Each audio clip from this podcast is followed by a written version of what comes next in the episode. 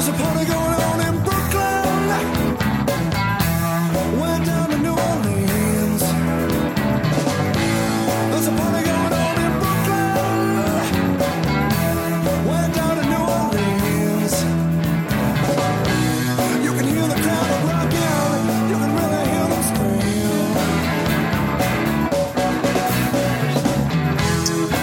everybody, welcome back to All the Things uh, with Luke Tim. This is Luke Tim, and I'm excited you're back on the podcast. Glad you're listening and hope you enjoyed it. Uh, I know you enjoyed that episode with John Connor, and I know I'm going to have him back on as soon as we can because he is just awesome. But I have another treat for you today, and that is two people actually on the podcast Michael and Shara Osiro, and they are from Kenya. Actually, uh, Shara was born in the Caribbean and is an American citizen. Uh, they got married a couple of years ago and are just living this awesome missionary life in Kenya. So, um, a little bit of backstory here. Shara and I have been doing mission trips together. She has been hosting us. She's one of the main people that we work with when we do these mission trips. You've heard all of those mission podcasts before, so I don't need to remind you too much about that. But she's been doing missions for a lot longer than she's known me. Um, she was actually a missionary in South Africa for a while and um, has a, a bit of a new role with the LCMS with communications and such, but is probably going to end up hanging out with us when we do our short term missions because, as I always tell people, living faith is everybody's favorite. So our church gets special treatment because we are awesome, and that's just kind of the way it is. So Shara is going to talk a little bit about um, that stuff that she does, uh, short-term missions. And if you are at all interested in doing short-term missions, please contact me and um, have a conversation with me or Shara or Shawan Trump, uh, other people who are doing it, because there's a lot of great ways to do missions super stupid wrong, and you don't want to do that. You want to do them well. Trust me, I've done them wrong. In fact, I told a story on this podcast about how wrongly I have done a short term mission before, and it's terrible. It's actually more harm than good. So, uh, as always, you can follow me on uh, Twitter or on Instagram. I am on Twitter at Luke underscore Tim. Instagram, I am just uh, Luke underscore Tim. Facebook, whatever, email me, all the things with Luke Tim um, at gmail.com. Yeah. Cool, guys. Awesome. Thanks for listening.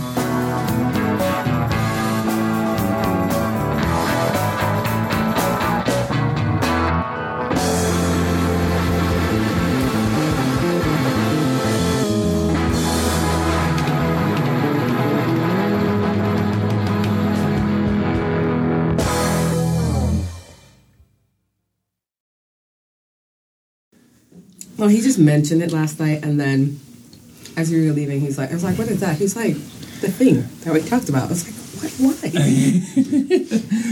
All right, we're live recording. Hang on tight. All right. Shara and Michael Osiro. Yeah, you got it right. Not quite, though. You got it right. Osiro. Os, Osi- I feel like there should be, shouldn't there be like a, Osti, like a little Osiro? Osi, Osiro, not Osiro. Osario. Osiro. Yeah. Most Americans say Osiro. Osiro. But there's, I feel like there's something I should do with my A tongue that I'm of not doing. Yeah, a roll of the tongue that I'm not That's doing. okay. It's great to see you guys. Good to be Yeah, here. good to be Thank you here. for man. coming in and, and being willing to do this. This is fun. Thank you. Um, you are how fresh off of the plane from Kenya? Uh, a little bit over a month. a little bit of month. Yeah. You've been in town for about a month, and what Mm-hmm. all places? You obviously Florida, Um, California. Missouri, uh, Cape Girardeau, uh, Phoenix, California, and now Iowa. Iowa. yeah. we're after Iowa?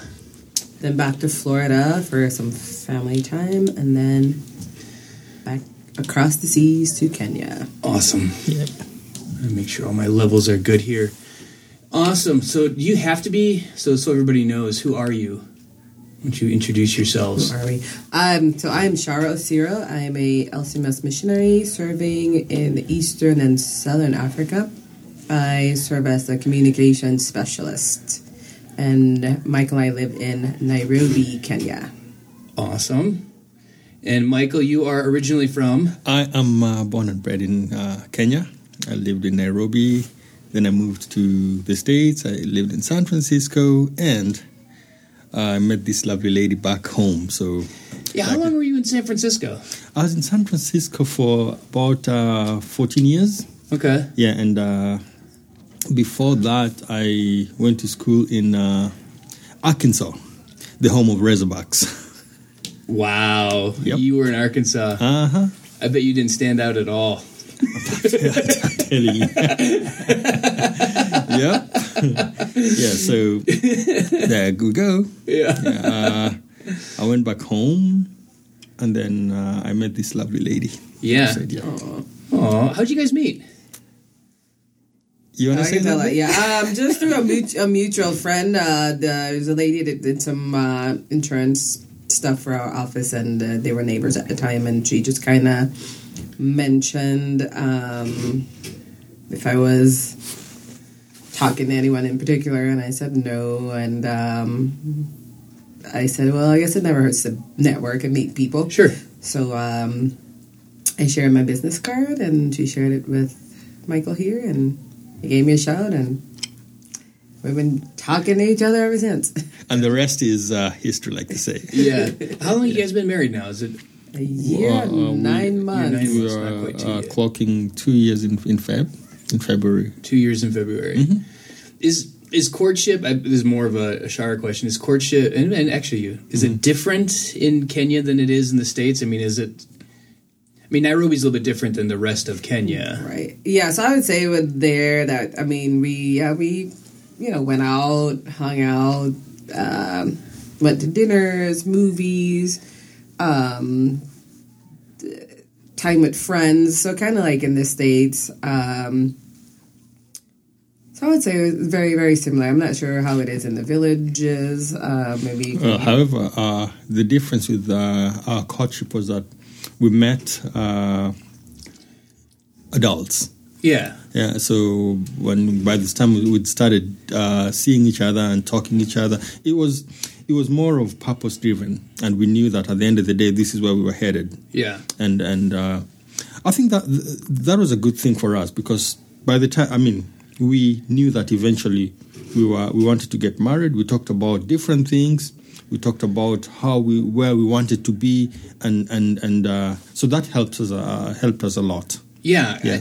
I, I actually encourage um, the kids at Living Faith all the time. I'm like, you know, it's okay when you're kids to just kind of date for no real reason, but you get to college, if if it becomes clear you're not going to get married, then what are you doing? Just wasting time. So, I suppose as as adults, it's like, yeah, get married or let's not date anymore. Yeah, Right. I mean- well, yeah, he kind of said, you know, at our stage in life, um, we were both adults. Um, it, that at this point, he wanted to date for with the end result being marriage, not nothing yeah. casual. And and I, I mean, I was of the same mindset as well too. So. Um, we we again talked about it, prayed about it, and, and then decided to date, and uh, didn't really set a course for when we would want to get married and just kind of let it evolve through our relationship as, as we grew together and, and learned together um, and yeah so then when we just kind of felt it was the right time we said let's get married now Yep. so we we know Shara is a missionary, and uh, what is it that you do? I, I'm a software engineer. I do You're a software. nerd. I love it. I'm telling you. yes, I am. I'm a software engineer. uh, yes and actually, actually, but uh, as of the time I was leaving Kenya for the States, I was already in technology. So when I landed in Arkansas, really there was nothing much for me to do there. yeah, So I just did my education and moved to California. yeah. Yeah, So you did. Um, you, did you go to school in Arkansas? I, I went to school in Arkansas. Okay. Yeah. All right. Awesome. So tell us about Kenya mission work. What is, what is your what are your major projects going on right now, Shara? um, for our field so we've got a couple of different things we've got our project 24 um, which is our child care and child and partially child sponsorship the child sponsorship part of that is christ care for children kenya so ccck so we're pushing for that for sponsorship for the children that are in the boarding facilities um, across Kenya. We've got six facilities. The newest one just opened back in August. Um, and then we've um, just working on volunteers and teams for, for next year. So our volunteer coordinator is um, doing some prep work for that. Um, let's see, and then just working with uh, just projects across the the continent. Um, we've got tin roofs, um, wells, um, scholarship support for missionary um, for students at seminaries.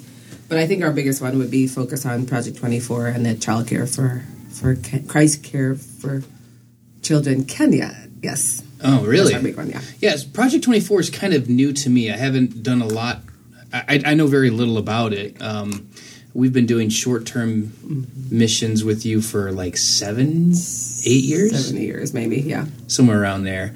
Um, and Project 24 is what, two years old, three years old? Uh, it's probably a little bit older than that, but we've uh, got a new director, um, and we kind of did some re- reevaluation of it. Sure. Um, so I'd say probably uh, on, on the newest part of it, maybe two to three years old. But it um, Project Twenty Four is a collaboration between the LCMS and then the ELCK, the church in Kenya, um, to provide um, care and uh, for orphan or vulnerable children. So Project Twenty Four are the actual boarding facility sites, of which we have six and then the CCCK is the sponsorship part. So individuals can sponsor children that are living within a Project 24 facility. Are all six of those in Kenya? Yes, um, most I mostly on the western side, and there's one um, outside of Nairobi going towards Namanga. Namanga. manga. Yeah. Okay. And uh, is there plans to expand that out? Because I know you work not just in Kenya, you're in Tanzania, Uganda. I mean, you're like everywhere. Uh, for now, I think it's just going to be in Kenya. Um, the hope is to have 24, hence the name Project 24. Um, so the hope is to have 24 sites. Uh, Ah. so it would be uh, several in each of the dioceses. I was thinking 24 hours for some reason. no, 24 sites. Yeah. 24 sites. So we're at six 20. now. Yeah. Uh, what are those sites like? I mean, what, what happens at those places? So the the children um, come from a community. So I'll just use the newest one for example. that one is in the Nyamira diocese. Okay. Um, it's called Nyambiri, and so the children will come from the surrounding community, um, and they actually live on site. So it's dorms, um, lunch area, um, so everything for for the kids. So they leave their their home village and they they would live there at the facility. There's a pastor that cares for them spiritually, so they do um, a lot of Bible things um, as part of their curriculum there. They do. There's a, a matron, so somebody that's there to care for them. Their security. Um, So do they stay there 24 so they hours? stay there Okay. the whole time. So when school break, when schools are naturally on break, then they get to go back home to their to their family. Okay. Yeah. So right now the kids are all on school break, so they're back home in their villages. Interesting. Yeah, that's actually kind of the model that um, they're doing with, with our because we have a, sort of a side hustle for mission work um, where we want to make sure we're always doing stuff with the ELCK with LCMS, but we've got people in Marunga, um, and you know I, I think that that model is pretty similar. And you know, I the first time I was ever in Kenya was gosh, 15 years ago, something like that, and. Uh, I cannot remember the guy's name, but I don't think he's a missionary anymore. I, I lost track of him. But anyways, his his comment was, um, yeah, Kenya is riddled with white man's best intentions because you know a lot of a lot of churches go over there to start orphanages, and you just see these empty buildings, these orphanages all over the place because it's built with an American mindset and not a Kenyan mindset, and nobody brings their kids because you know they nobody wants to give their kids up. so The thing was was uh, good about this one again. There there is a connection to the the local Lutheran churches. Um, The facilities are built near a, a, a, a church, so the kids go to church there, and then they're in a nearby school, so they go to school. So and um, the kids twice a year come together um, in a Bible club competition. So all the kids from all the sites will meet at, at different sites. They kind of go around at a different site so they see where, what each other's facilities look like, and so they uh, recite portions of the catechism. And there's a Bible verse that they focus on. They do um, songs, um, stories um, all kinds of things. So it, it gives them the op- opportunity to, to, again, grow in their faith and um, just again learn and fellowship um, together. Yeah. And then another portion of that is is beyond 24. So the kids that are now going into high school or form one through four, those are the beyond 24 kids. So they most likely will go to a boarding school. So they'll be out of the facilities and they'll board at the school that they go to. But they come together I think once a year, and they have a whole week of just like a, co- a conference for the kids. So different things, um, spiritual things, um, things that will be relevant to their life. Um, so the pastors from the different um, sites and the different dioceses will come together, and all the kids, the Beyond Twenty Four kids, will come together. Yeah. and then they'll have a, a conference. So they still get to be in fellowship with each other, but they also get to to learn, and then um, even kids that have been like out of the program um, coming back to, Yeah. to to be a part of that. Yeah, boarding schools are a whole thing in Kenya, and um, it. What do you think? Like the general, how how many kids go off to school in a boarding school in Kenya? I would pass that on to Michael because maybe he think, Yeah. I think Possibly. he probably went to boarding school. Possibly uh, 60%. 60% 60% because after after high school, or no, after uh, primary school, most parents want want to you know uh, have the kids go into a facility that can basically just just discipline them and raise them up so that when they're ready to go to universities, then Yeah. then they're already independent. So bo- boarding schools are big are big in Kenya. Yeah. Yeah. What are the ages? Um, so primary school is the first, right? Primary school is the first. and how old are you when you're done with primary school? Ah, f- 15, 15, 16. Okay, and then you're off to boarding school. Mm-hmm. Then you're off to boarding school. until how? When are you done? Until uh, 19, and for those who delayed in the primary schools, up to 21. you can So, be. so you can- high you school can- age, yeah. So form one to form four, you were at board. So Yeah. like our our high school. Yeah. years. 19 to 21, and then you go to university. Then you go to uni- university. yeah. So we're usually in university 19 to 21. That's kind of, we're done with high school at 18. Yeah. And like you said, it just kind of depends on, on the delay Yes. um, of or when the ki- child may have started school, and um, again, in some of your villages, depending on the tribes and stuff like that, and then you know kids the, start school maybe at a later age. and then there are cases whereby uh, a kid maybe drops out of school because the country is the fee. And then when, when, when, when they are able to get the fee much later, then re- They they then they go back to school. So Yeah. there's always that. because they delay. can't raise the fee for they- tuition. Yes. Yeah. Tell me about the free public education in Kenya. free public education was uh, implemented by the government, but it's interesting because uh, students still pay fee. Yeah. I mean, even in government uh, government uh, uh, facilities. Right. I mean, uh, so I, I I think I would say that Kenya has free public education, but in quotes because It's not either way, there's still there's still kids who are thrown out of school because they can't pay uh, fees. Yeah. Yeah. And it's a very different experience than the U.S. from what I've understood, and and it always confuses me because um, even like the private schools that are religious, um, my understanding from I'm trying to remember back where I learned this. Um, even those curriculum can be influenced by other people. So, course, does the government set the curriculum for like if The there's gov- a yes. private Lutheran The, school? the government sets curriculum for education. Now, if it's a let's say private school of Lutheran roots, then uh, they they will have to follow the government set uh, curriculum. But on top of that, they can have they can add whatever. Uh, Religious education. religious education they want yes I but gotcha. but also it's important to know that in Kenya from grade uh, four all the way to to what is uh, f- uh, fourth form Form four. to form Twelfth four grade. yeah Okay. to 12th grade there's religious education so that's part of the curriculum either either christian or uh, Islam or Hindu, there is religious education, No matter what. no matter what. Yes. that is very different from America, where if you're in a public school, they scrub that out as much as they can, and there there is zero religious education. Really? Wow. Yeah, That's interesting.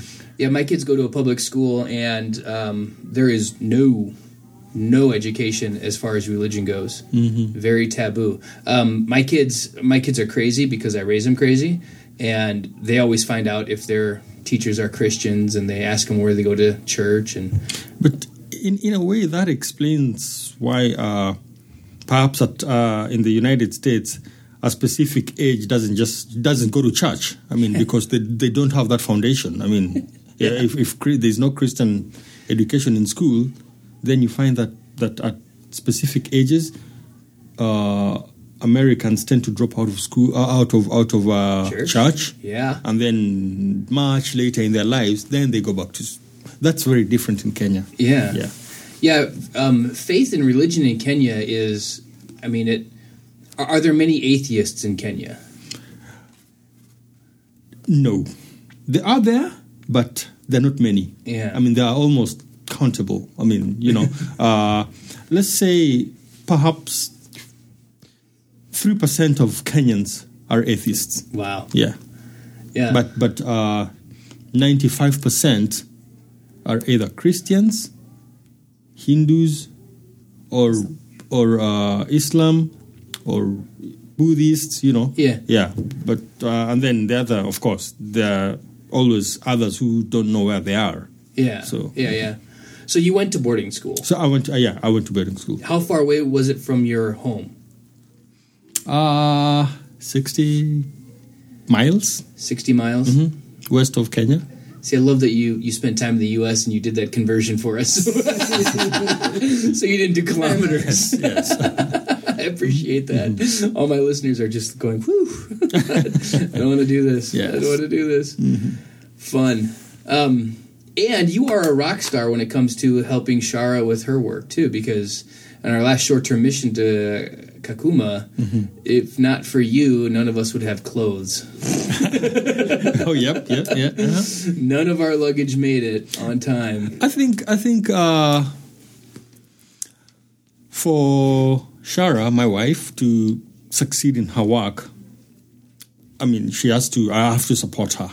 Yeah. I mean, I have to support her because there's no way my wife is going to be at the airport until three in the morning, trying to get things done.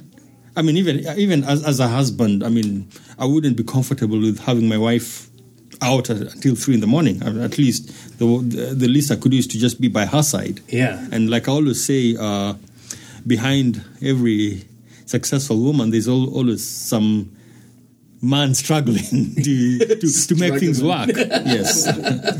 No, I, I yeah, he he's been great uh, in being again at airport pickups and and a lot of times helping me talk through um, logistical things when I'm kind of stuck in a place, you know, um, and uh, just kind of remind me that uh, you know of my calling to be in missions. I mean, I, I get tired, physically tired. I get mentally drained. Um, you know, spiritually tired as well too. Yeah. Um, and he, you know, he hears it all, and he will always say, "Hey, you know what? It's it's your calling. You Yeah. you got you got to be there.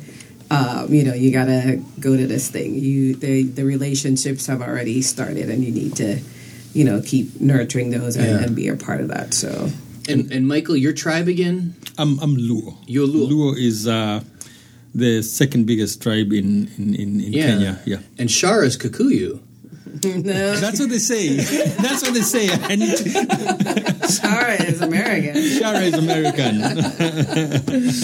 you get that a lot, though. You've told me that, right? I, you know, I, I get that from almost everywhere that I go. The the the locals think that I am I'm one of them, and uh, you know, it's a good thing. Um, you know, I think it, it gives me just a, a, a natural level of tr- of trust. You know, initial trust. in Sure. people because they I look like like one of them. Uh, whether I can speak uh, the language or not. Uh, sometimes it's dangerous to even know minor words because I try to learn, a, you know, just a little bit greetings and things like Yeah. that. But then people.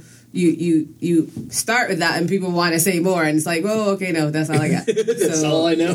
but it, it does it does help and so But does and- she have characteristics that are Kikuyu, like facially Nope. structured? No, Uh, no, no, no. I wouldn't be able to tell. I always, I I, I can always, tell. I always say that uh, Shara is always is Kenyan until she starts. Us. Until I, um, she says so she something. opens her mouth. Yes. everything and, and, and, and, and normally when she opens her mouth, everything turns to our disadvantage because ranging from ranging from ranging from you know when you go into a market and then then they want to charge you as the, uh, as an American as a foreigner, Yeah. and whereas for me as Kenyan, I would bargain to, to, to the last of my coin, you know. Uh, I know Yeah. the rules. I can barter hard in Kenya. I just don't barter here in America. right? Yeah, Walmart does not play that game. No, Walmart prices are pretty set. no. But originally, you are from. Was I right? St. St. Thomas. Actually, no, I was born on the island of St. Vincent and the Grenadines. Okay. And about age eight, my family moved to the U.S. Virgin Islands, first to St. Croix and then to St. Thomas. So I grew up in the U.S. Virgin Islands. Okay. Yeah, I can't ever remember that, so I'm just gonna always say you're from St. Thomas. That's fine. No, no, no. She's from the island. You know, when you say she's from St. Thomas, oh, Some people know. People know. oh, I gotta say Some- from the island. From the island, Some people know. No, but when you say the islands, then people go, oh, Jamaica. No. no man, not from Jamaica, man. See, Now, how long have you been in Kenya? How long have you lived there? Uh, six years I've been in Kenya. Yeah, it's been a good six years, and and you know I, I get a lot when people say, "Where do you call home?" Is is is when you come back to the states? Is that home? Home still? It's like, yeah, it is still home. Kenya is is home, and even more so now because of Michael, because I am part of the Osiro family. So yeah, what is your citizenship like? Uh, no? I, I'm still American, um, and will be. Um, it's not an easy process to get citizenship in in in Kenya, so it would be a matter of us uh, being married for a particular um, period of time, and then me applying for citizenship, and then whatever period of time it takes for that to be approved, if it is. So anywhere from probably ten to fifteen years it might take. Oh gosh, Yeah. But I, I always say, don't worry, we'll, we'll get it. We'll, we'll get it. We'll get it. yeah, it doesn't change your relationship. We will get it. We will get it. I mean, it's funny, and Candace always say, ah, you're one of us now. It's like, yeah, but not on paper. But your government doesn't think so. But, but not officially. yeah. Now, uh, can you retain American citizenship and then also become a Kenyan citizen? I believe. Yes, you can. Yeah. Well, uh, finally, I, I already hold dual citizenship because I'm still a citizen of my home country. We did not have to give that up. Not all of the Caribbean islands do that. So I am still a Vincentian. Um, so I'm gonna a make my head hurt. So I'm a citizen of my home country. And then I am also a, a, an American. I've been an American for a long time. So can you have 10. triple citizenship? And that I don't know. So I don't know if if we go to that. How many passports are you going to hold? I, so I, I don't know. So I, I, I really don't know if I was to get a Kenyan citizenship, if I would have to give up my now the citizenship from my country of birth. sure. Yeah.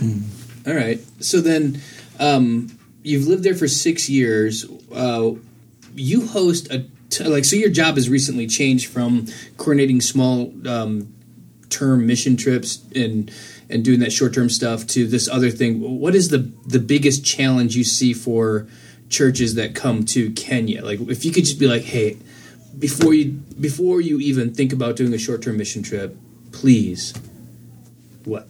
Um, I would say again to be aware of of the culture. Um, I think that is why we share a book list of cross cultural things, and and we find that that really gives you some insight into the culture um, that you are already aware of, and it kind of helps to give you a, a little bit of a guide. And I think if you just come in fresh off the boat, fresh off the plane like that, um, you still come with your mind fresh from your your home, uh, we'll say America, and you just have all of those those thoughts in your head, you know, and all those comparisons. So I always sometimes say to, to teams too, you know what, kind of check what you know, you know, at, at the gate, leave it there. Come with a just like a your mind like a blank slate, and just be ready to write all the things that you're observing and learning on that blank slate.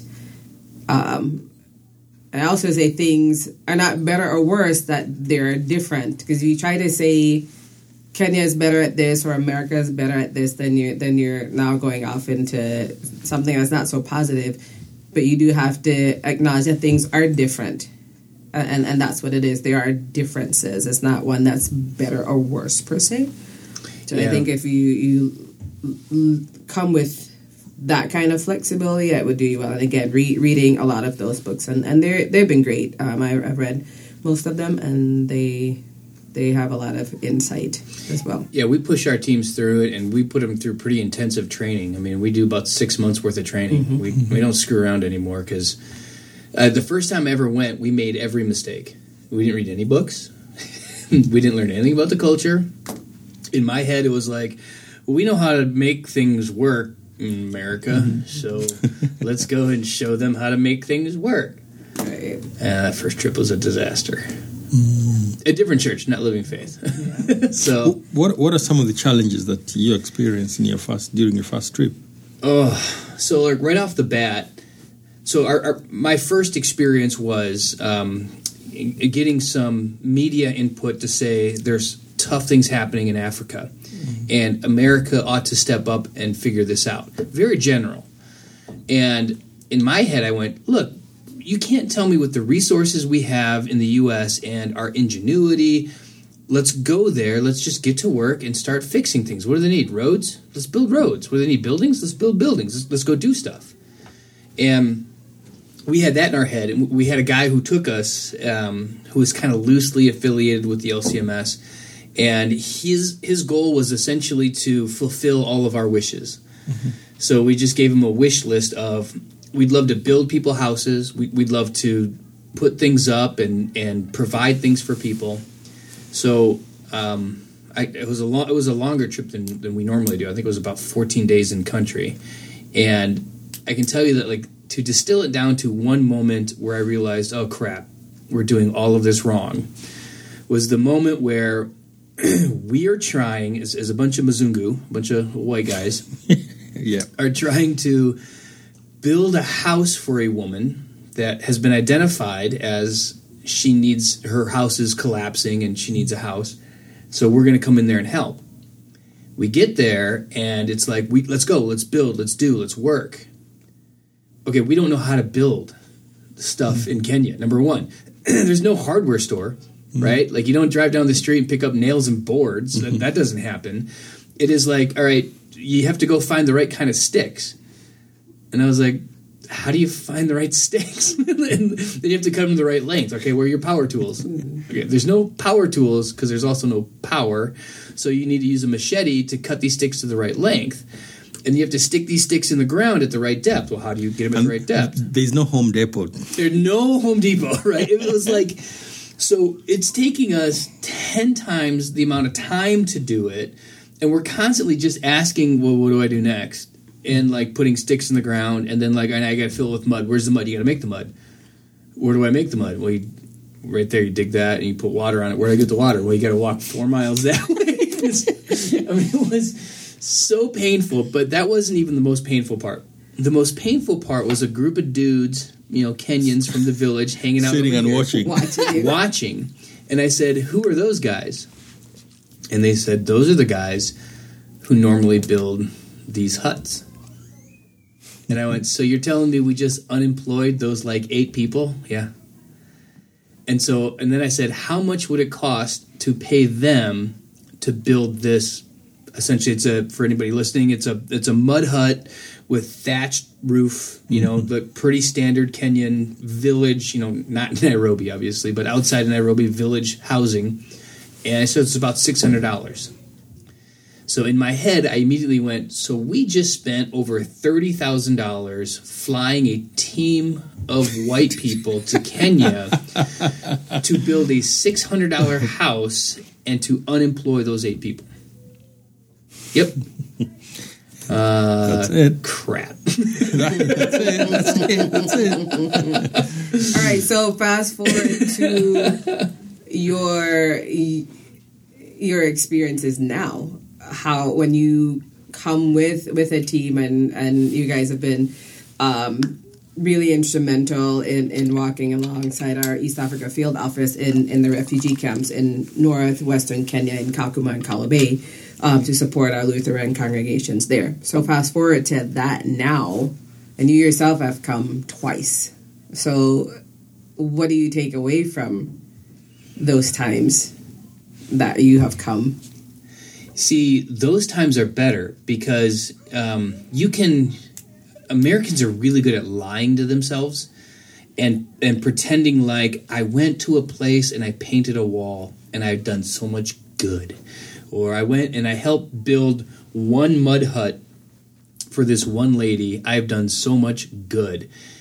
But when you go to a refugee camp and there's 200,000 refugees and they're hungry, they don't have enough food, they don't have good shelter, they're not protected, um, all of and the water situation is not good. You look at that and you go, uh, there is no good I can do here. Like I'm not going to dig a well because you know the UN, it's a UN refugee camp. They're not. You can't just walk into a UN refugee camp and dig a well. So you look at all that and you say there is I can't actually have um, the kind of Americanized input or influence and in, in a way that I can lie to myself and say I've done something good. So you have to you ha- you're forced to abandon that, and then you look and say, what good can I do? And the good that you can do is build relationships, um, establish um, long term relationships, comfort people, and encourage people. So, for instance, the first time we went to to Kakuma and um, Kalobeyei, which is you know adjacent, it's I tell people it's essentially the same place. Um, we were there. We did door to door ministry. Just walked around and, and door to door. Often they don't have doors, but like you go to a home and you sit and you talk to them and you encourage them. You share the love of Jesus with them, and the people who are walking with you, they go, well, I could do that. I'm like, yeah, you can. Keep doing that. so we left after that, and like three char- three churches started. Mm-hmm. And and why did they start? They just kept doing what we did, Yeah. and and they worked to pull together. And and well, we got more people together now. We don't fit in this church building. We're have, we're gonna have to build a new one. And so let's build it over there because we got a bunch of people from that direction. Well, let's build another one over there because we got people from that direction and and they built their own churches. And now it's like, well, we've got these three churches. We need more people to lead these churches because we don't have any pastors. So they raise up, well, you're pretty good at this stuff. Your your English is pretty good and mm-hmm. you're a pretty smart guy. So let's send you off to school. So by doing nothing, and I put that in quotes, nothing, we didn't build a thing, we didn't paint a wall, we didn't dig a hole in the ground. We went around and, and built relationships. By doing that, three church buildings have been built. Several people have been sent off to seminary or other training, and the work continues. Mm-hmm. Now, if we just showed up and been like, "We've got five thousand dollars, we'll build you a church," mm-hmm. there'd have been maybe one new church building Yeah. half full. Yeah. So the biggest struggle that our people always get when when when they say I you know not just here at Living Living Faith is, is pretty good at it now. It's it's outside of here. People's families or at work they say, "Oh, I heard you going on a mission trip. What are you going to hmm. do?" Mm-hmm. And I've I've just told them just tell everybody nothing. It's like, or I'm just going. and I, I think people forget that ministry of presence and how strong mm-hmm. and how important it is. I mean, and and you saw it and you felt it. I mean, I did it too. I mean, we're two years now consecutively, and people know us. I mean, before we could say, "Oh, hey, I know that person there." They're like, "Oh my gosh!" I they're running up to us and they're hugging us and they're like overjoyed because I remembered these people from the last time. You know, they're pulling up chairs. They want us to come and visit. I mean, and even for you, I mean, you know, that day, and I will never forget the look on your face. You, we were at this church, and you know, you get up to greet, and and you say hello, and just the overwhelming, just joy of again, probably seeing you again, and and just the happiness to, to welcome you back and you know new people from your congregation um, just to be with them and just the, the songs of praise to that just kind of Yeah, I knocked you over and you don't yeah i would say you don't get that emotional Nope. and, and it was just kind of awesome and, and just you know just a joy in in being together i mean and I, I always feel super encouraged in my faith when i come back from the refugee camp because i mean i don't know if i could to- tolerate or or exist in that situation for so long i mean people have been there 10 plus years some close to 20 and i don't know if i could live in that situation. So when I, I think of the things that I struggle with, ah, it's nothing. It pales in comparison. But to hear people say that, you know, the love of Jesus keeps them and, and you know, keeps them going and strengthens them. I mm-hmm. mean, and, and and that's important. We we don't have to build a, a building. We don't have to to dig a well. We just have to again be Christ and and and share that love with with with other people. And and that's while it may be nothing in quotes to some, it is a huge something. Um, And sa- sadly, sadly, that twenty years plus, that is the that's that's the only life uh, they know. The people living in, in in refugee camps, some of the, they were born there. Twenty years later, they are there. That's the only life they know. I mean, if you if you took them back to their countries, some of them don't even know where to start. So Yeah, it's it's a very sad affair. Uh, yeah, there's a, a lot of interesting dynamics that, that are going on. It's not it's not just easy, and even after two years, I don't understand everything. And and you know, when your group comes, we get to learn it all together. I mean, you I, know, I, I mean, Yeah. I, I, I, was talking to somebody just the other day, and and just telling him how a country like Somalia during the twenty years of of war, where education was distro- disrupted, everything was basically disrupted. I mean, coming in the in in future, they'll have a gap of twenty years. Yeah. 20 years because the time that the children were supposed to go to school, they didn't go to school. They were fighting. Yeah. So when they go back to school, when- they go back to their countries, there's that 20 year gap. Mm-hmm. And, and, and, and, and, and, you know, where I brought it back into the States, whereby uh, there is a generation that doesn't go to church Yeah. we will have that gap in the states. Yeah. Think about it, Pastor. No, it's it's already happening, and it's so right now. this is an interesting parallel in our church. I always try and have a, as much diversity as possible in, um, especially the council, but also the elders in, in our church. I try and have young and I try and have old, and and here is our gap. We have people who are, you know, in in their uh, older age. I call them veterans, and we have young, and I'm talking under 30 years old on the council. And that middle slice is kind of what we're missing.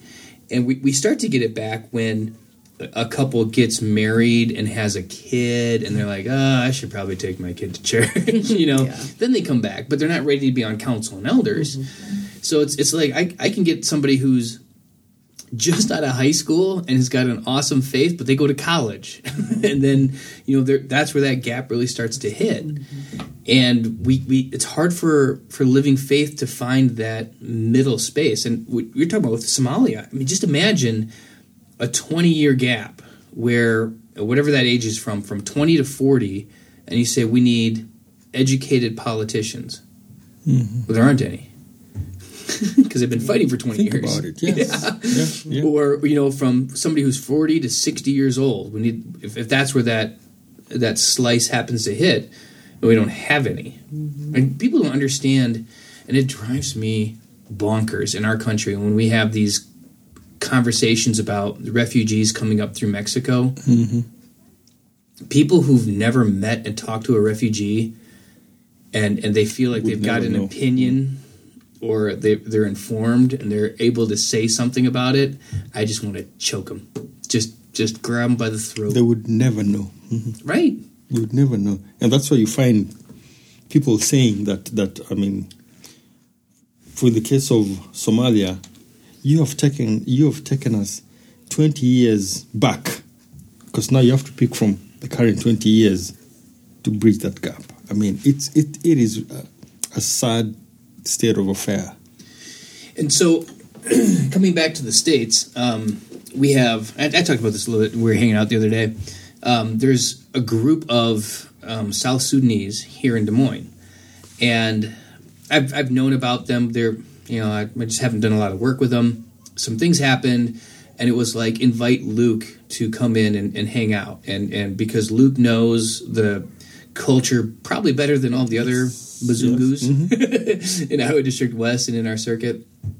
And in having those conversations with some of the other pastors uh, they here's the most important thing they didn't understand is refugees aren't fleeing to america because they want to be here they they're fleeing america because they're forced out Very true. they Yeah. all want to go back Yes, uh, it's it's it's amazing because if if you even walk into those uh, refugee camps, I mean, their dream is to go back home. home Yeah. They want to be home. Well, yeah, and I've said that too, and, and a lot of my visits that you know, as I talk about the refugee camps, they always ask us to pray for peace in their country because they want to go home. Um, and I talked to um, someone just recently uh, who's studying to to be a pastor, and he goes, "My hope is to one day be able to go home and to serve the church there." I mean, they want to go home, and I and I think back to that first year we went last year. That older gentleman, I don't know if you were there, but he as he talked about, you know, why they had to leave and the struggle of being there and the, the tears that just ran down his Yeah, face and like the whole group. And and i feel that when a, a male when that happens with a, a, a man from that culture. from that culture is is just heart wrenching because he he is the provider. He is the the head you know and and you know his whole life was taken away but he mm-hmm. wants to be at home. And i mean i ask people now can you go home and they go no we can't if we go back we'll be killed you know and, and, people and, are and that's still real. saying that That's real. That, that is Very real. I mean, yeah. imagine imagine you visiting Africa or living in Africa. Then when you want to come back to the states, You you can't ca- you, you cannot come back because the moment you you land, you'll be killed. yeah That is real. so I think a lot of Americans. This is my impression, but I'm an American. I'm, I'm pretty good at impersonating one.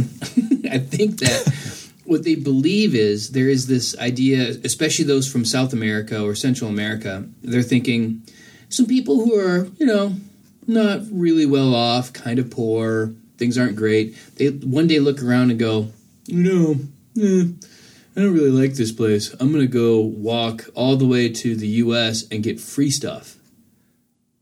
That is not the story of a refugee. It is uh, refugees are sitting in, in their home thinking to themselves, I love this place. I love my country. Uh, this is my people. This is my land. These are my family. And then somebody points a gun at them and maybe shoots their children or shoots their family or starts shooting people in their village. And they go, I have to go. And then they walk thousands of miles to the US border where they're like, I can't go anywhere else. And they come into our country and, and do they get services? Well, sure. But it's because they they don't have anywhere else to go and they want to go home. That's the over and over again.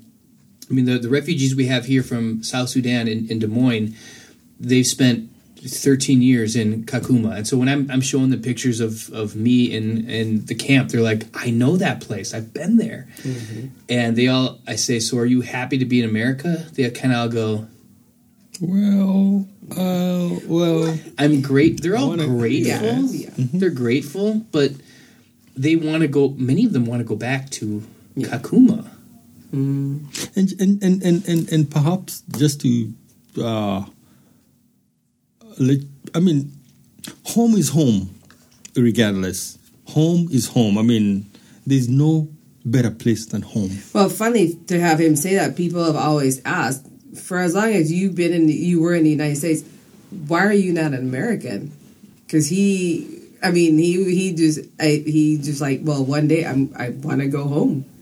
I, I want to be a Kenyan. I think also too at the time that he um, he couldn't do it, he would have to give up his citizenship. Their their constitution didn't allow. Mm-hmm. But he, I mean, I think now he can they can have dual citizenship, but he always wants to be a Kenyan. I mean, like as much as I am an American, I'm from another country. I still have another home. I still have roots somewhere. I I am from the Caribbean, and you know what? I when I'm with my family, that part of me is very evident, and it comes out.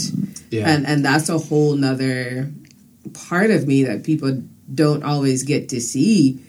Um, and again, too, now that we're joined together, I I am Kenya. Kenya is a part of me now.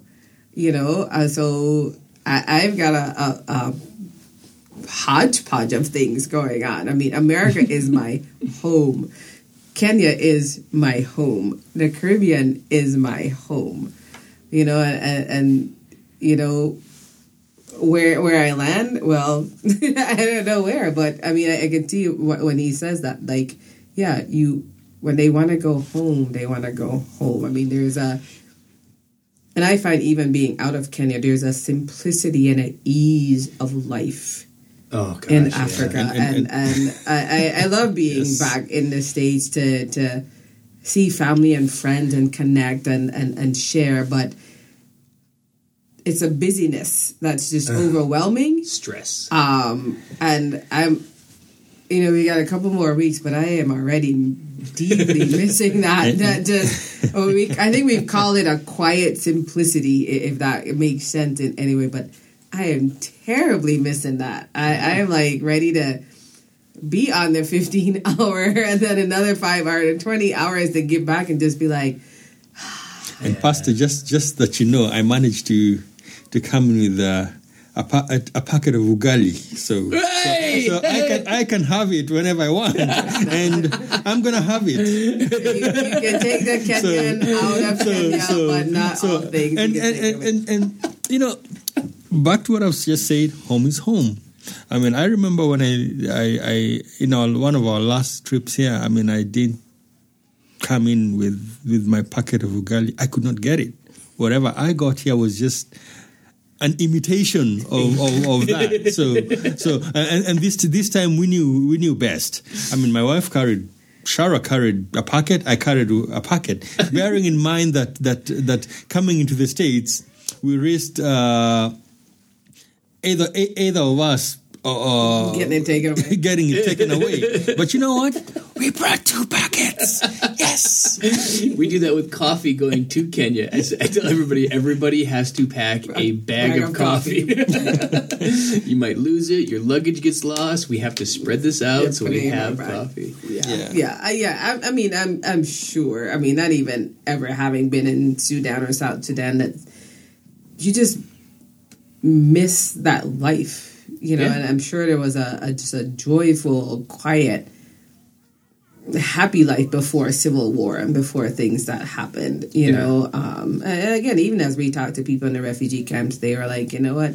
We were farmers. We had jobs. We we had a good life, and then we were forced to to leave. And I mean, I can't imagine in the middle of the night soldiers coming and just again, like you said, firing weapons or or doing whatever, and you just gotta go. And you know, families were separated along the way, and and I say that, you know, the thing, and I often think of those four boys that we mm. met, mm. and, and just the sadness and the dullness on their faces when they couldn't even say we don't know.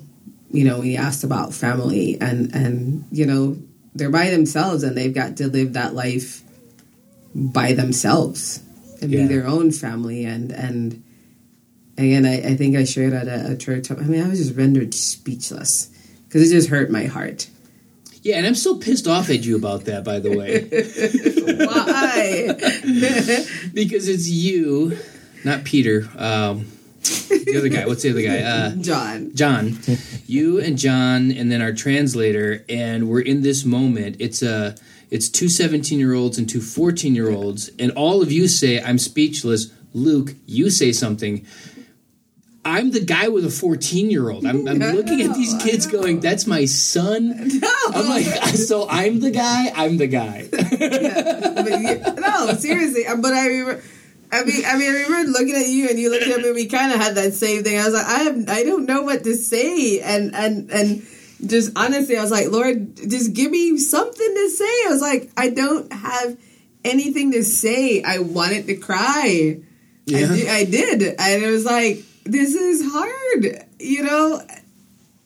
I, I mean, I think I don't know if it would have been. It probably would have been easier if there were like four mothers because I, I but I these four boys, and I was like, ah, and you know, I, I think of them now, and I still feel speechless. Oh gosh, Speechless. It wrecks me Um, every time. yeah, and and and that that's hard. And again, like you said, you have children. I don't, I don't yet have children, but to to think that, you know. For parents, I mean, fleeing a country and my boys got, my kids got separated. I don't know, and, and they don't know, and they can't maybe they can risk going back or maybe they can't i don't know but they're they're where they're at but you know they're they're alive and they're safe and and oh, you know they have something but it's it's it's rough Yeah. I, I think it's it's the children and i mean luckily for them they weren't taken and become child soldiers Yeah. you know and, and that's another hard so life. possible too. Right. That is yeah, not. that's a hard situation that is the area literally. and that happens yes and that happens Yeah. and and so but yeah You know, I- part of it too is I think the in the U.S. we get it in our heads like ev- everybody wants to go home, and everybody thinks their home is for them the best. But the we have this weird thing in the U.S. where you know our home is really big. You know, it's the whole country, and you can go almost any place, and things are a little bit different. You know, like mm-hmm. if you go out west, you're gonna or for south, one is Whataburger and one is In and Out it's a hamburger, bro. Like it's still a hamburger. It's not that different. But in Kenya, you know, Luo, uh, Kikuyu, all of these different tribes live a little bit differently, mm-hmm. and you get to experience in Kenya. This is the way they do things, and you just get a sense of more diversity. Where in the U.S., it's like this whole place is awesome, and everywhere I go, everything is awesome Everything is awesome. Yes. constantly mm-hmm. all the mm-hmm. time and so like there's there's that lack of if you go someplace else maybe they do something and it's also good and valuable. Yeah. And so you think that well we just we do everything the best and right. So obviously everybody wants to be here. And Yes, once they get here they're never going to want to go home. Right. It's so far from the truth. But so, so Pastor, uh, after having le- uh, been to to Kenya, being to Africa, what lessons do you bring to? I mean, what have you? What has Africa taught you? Literally speaking, what have Africa taught you? That's one. And two, what lessons do you bring to Americans who sometimes tend to things take things for granted. I mean, like uh, somebody will complain simply because uh, uh, there was no electricity. Maybe power just went off for like five minutes, or maybe they couldn't get eggs for their breakfast. What lessons do you bring for uh, an average American who is an American? Yeah. So the first question is um, much easier and harder to answer. What has it taught me? It's I, I can't give you the data of what it's taught me, but it's changed me in a way where I often will talk about this. Like I'm, it's almost like I've become a Jedi, you know, where um, having experienced these things and wrestled with things um, so many times. I mean, I've been to Kenya 12, 15 times, something like that. I know Kenyans. Um, people feel like, like, well, what you said earlier. I don't, I don't get hurt. Not hurt's not the right. I don't break. I don't. I don't get that emotion. I used to, but like I've been so exposed to suffering and so exposed to things that are stressful and painful that I come back here and when somebody comes to me with something that is really hard, a lot of a lot of pastors when they hear something that's really hard, you know, I I just had a child die. You know, if, if you're a if you're a just your average LCMS American pastor, younger guy, kind of new into this, and you, and somebody comes to you and says, "My child died," there's this panic that wells up. Mm-hmm. Like your heart starts to break, and your brain says, "I gotta fix this," and everything is on me, and and like oh, when you're in Kenya and you walk around a refugee camp, like every other person you talk to tells you about their child that died. And you get so much exposure to that. So now when somebody comes to me with this tragedy, it's not that I'm calloused. Calloused isn't the right. Anybody who thinks I'm calloused is just stupid, and, and that's not the right answer. It's, it's not, I'm not calloused. I've dealt with this so many times that I'm relaxed and I can think and I can pray and it's not overwhelming. You know, it's it's. I imagine it's like a paramedic who's gone in to uh, a burning building or, or on, arrived on an accident scene for the first time is going to be harder than the, the one who's seen it a thousand times. Like, I've seen this a thousand times, and I've and I'm chill and I, and I can be present in the moment and connect with somebody. And so I get that all the time of like, man, you're just unflappable, you're chill, and you know nobody ever comes to me with something that's going to rattle me. Because brother i've been in the depths of it. I mm-hmm. have seen the hardest of the hard stuff in these refugee camps. Amen. there is nothing america can throw at me. Mm-hmm. Nothing. So that's for me that's incredibly useful uh, i just preached on it this last sunday too where um, we have that story of elijah and the widow and uh, this like really tough like he steps in and says okay you've only got food for for one meal why don't you give that to me? And for an American, like you just can't get your head around that. So, but I've been in a place where there's a lot of people who only have food for this one moment in time. Yep. hmm And and I go, we we struggle with that idea because death has been so removed from our experience. Like we've nerfed our world. There's there's no pointy edges anymore. There's nothing. The death is not around us. Like you go to a place where death happens constantly, and it's like, so, if, so so from this widow's perspective, she's like, all right, so I die in four days versus six days. Woo!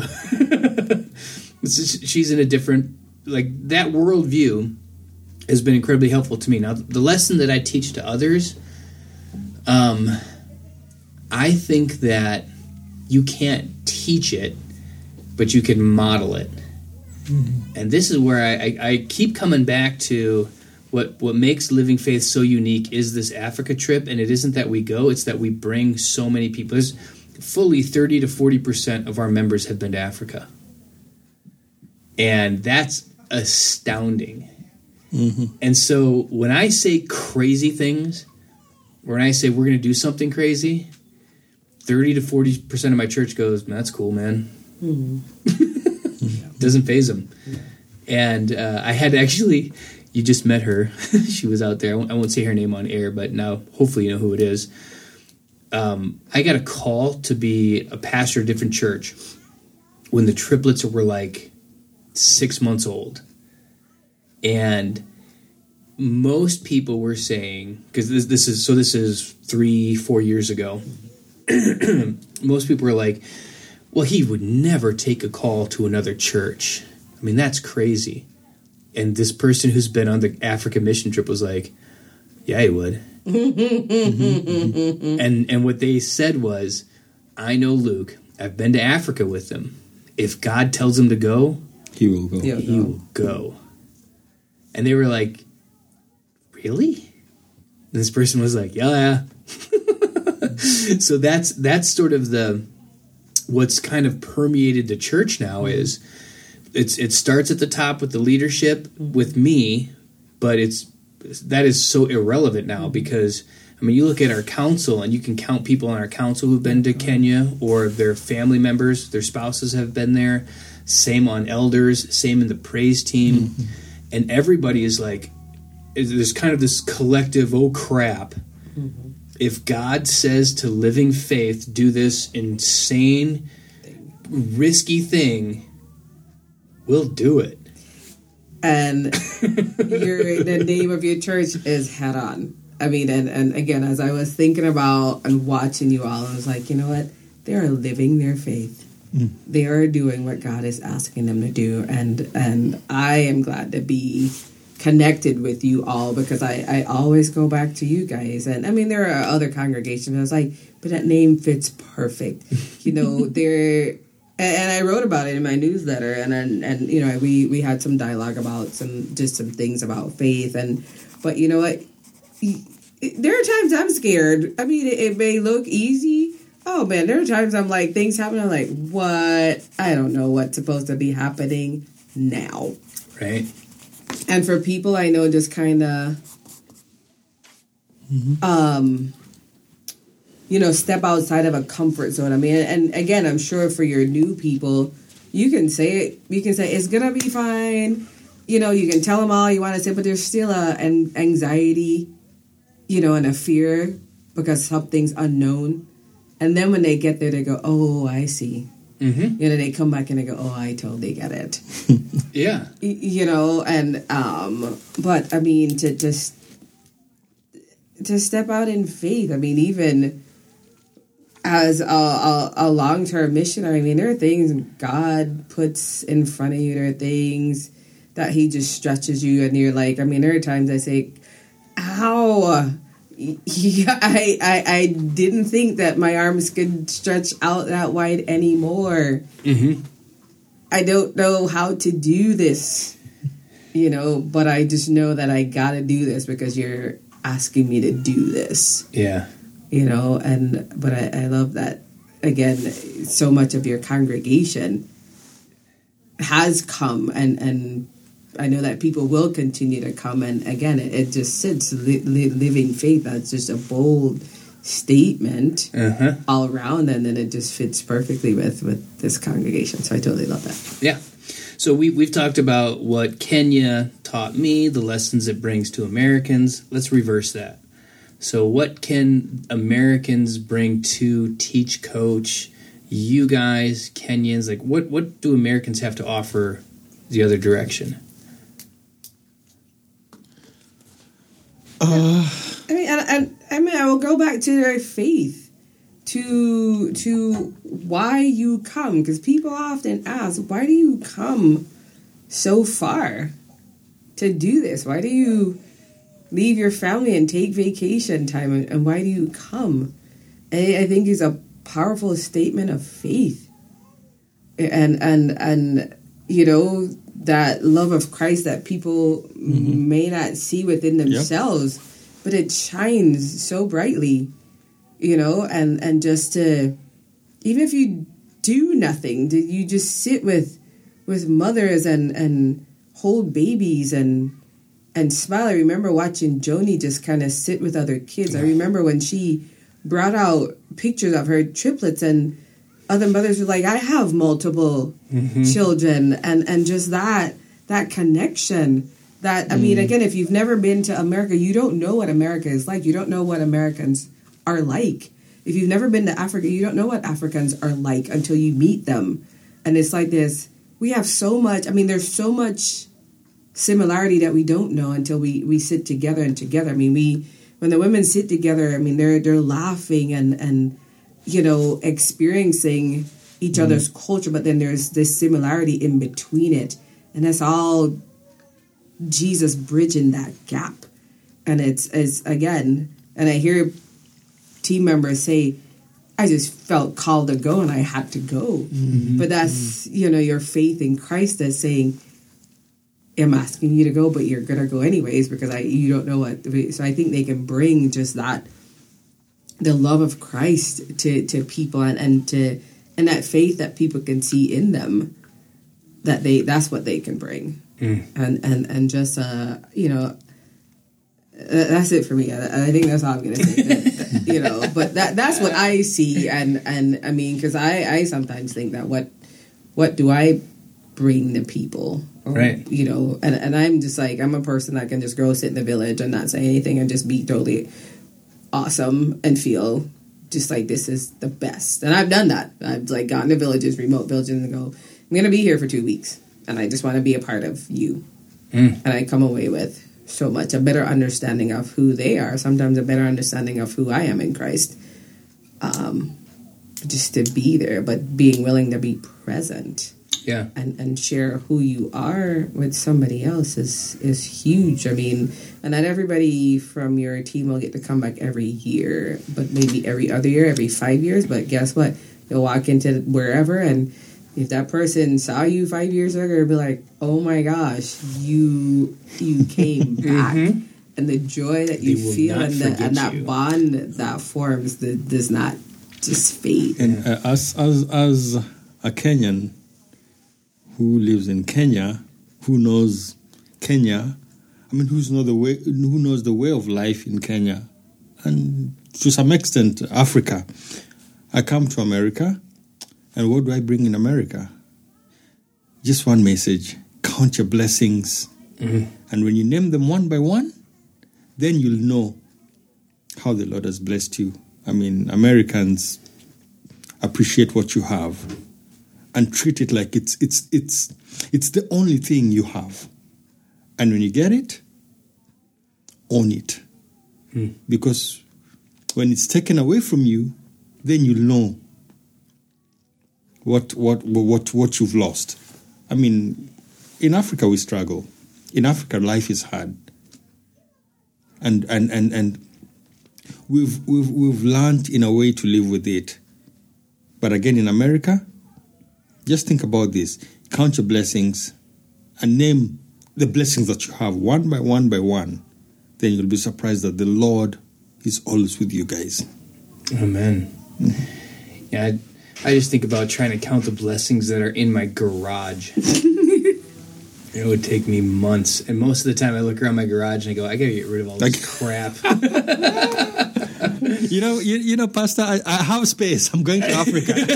I have I have I have fifty pounds of, of, of free luggage, so I'm going to Africa. all right, I've got Get rid of them, man. I've got China from my wedding that I'm trying to get rid of. You can have that. You want some? Uh, I, it's all yours. I don't know what you're gonna do with it because I don't know what I'm gonna Now do. with you're it. added to my stuff. Thank you.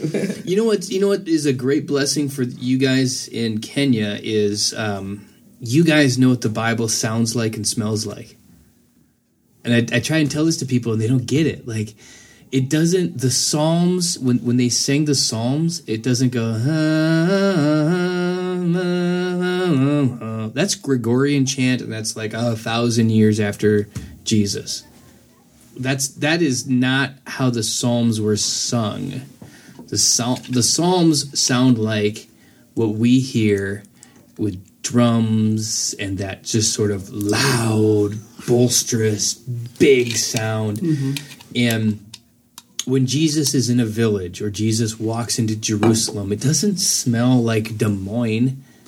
I mean it smells like a village you know you you smell the the little fires charcoal fires cooking and food and the the noise of goats and animals. Mm-hmm.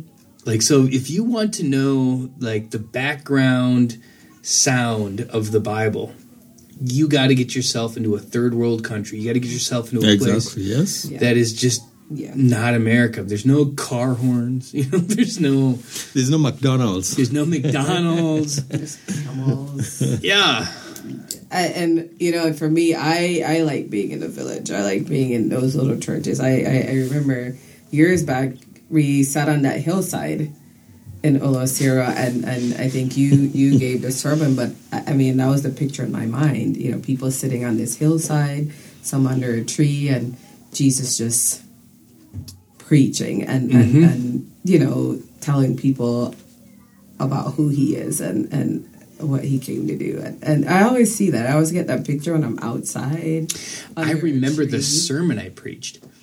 I totally do, and I, I can't remember the text exactly, but I remember my um, because that was after I'd been a, a couple of times, and I was just starting to get it. And it was the first time I preached in Kenya, where every, all the Kenyans weren't like slack jawed, eyes closing, like oh, Americans say words now. It was like I, I, was talking about um, the specifically. I was talking about justification and atonement, and I was saying if you have promised, uh, if if you owe a man a cow and you bring to him a goat, have you paid him?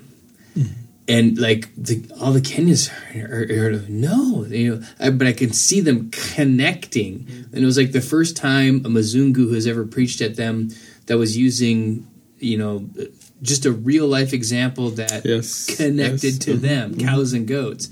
And they're like, no, what if they bring four goats? Is that equal to one cow? No, it is No. not the same. and it just over and over again. So this is the importance of the incarnation. If God is going to redeem man, then God must make payment with man. So God becomes man. And they all see the heads nodding and going, yeah, that makes sense. Mm-hmm. And I just had this moment of like, oh my gosh, I'm preaching and it's working. Oh, that's powerful. Yes, yes. It was cool. That was a cool moment. Nice. Hour 20. It's actually more like an hour 10.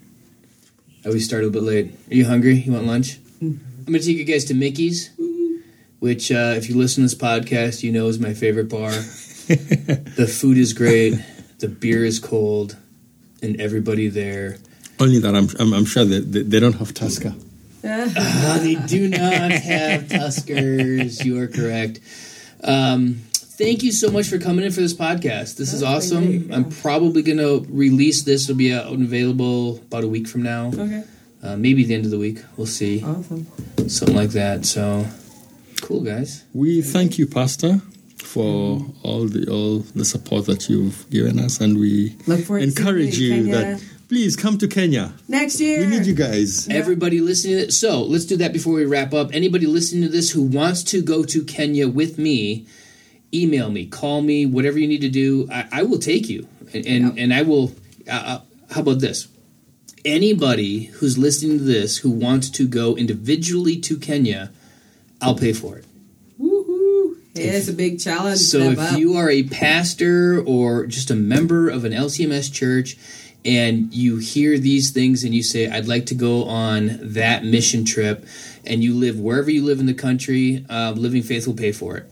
And Awesome. you, Amen. yeah, I'm in. Amen. 100% in. I encourage pastors. I- Here's another thing is if you're a pastor and you want to go and your church is like, well, we can't afford it, Living Faith will pay for it. And I promise you, after going once, your church will sponsor you to go because you will be a different human being. Yay! But I also want to say, where can people, where do you want to send people for information, uh, Project 24 or anything else? Um, uh, if you go on the lcms.org website, there um, you can type in um, CCCK. Uh, you can do, uh, let's see. Blah, blah, blah. you have to write it out to figure it out. yeah. So if you do uh, lcms.org, is it forward slash? Forward Forward Forward slash. slash CCCK, you will Okay. um, get information on Project 24 and CCCK and how to sponsor a child. So All right. again, that would be the lcms.org forward slash CCCK.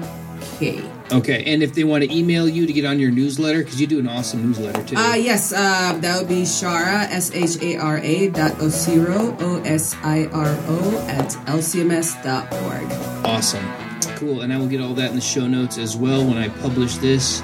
Um, like I said, probably about a week. I got the cool one that I just uploaded from John Connor. Uh, I got to get that one on air before anything else. Thank you guys for coming in. Let's go drink a beer.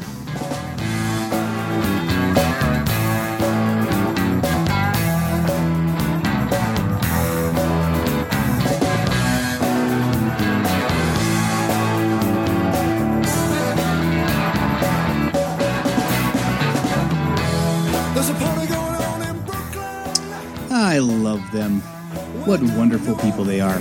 So glad to know them. And uh, it's awesome to know that people like that are out there doing the Lord's work and are just faithful stewards of the lives given to them. encourage you to support them. They raise all of their own money. Do you know that the LCMS gives zero dollars to missionaries? Um, it's kind of crazy. A lot of people think that we have a synod that funds missionaries. We do not. Um, all of that comes from churches and individuals. So please consider checking them out. You can find them if you search the LCMS website or the information that they gave there at the end. Um, check it out. Support them, encourage them, help them out. And if you're at all interested in missions, let us know. We'd love to take you along with us at Living Faith or just anywhere. So, all right, till next time, be good.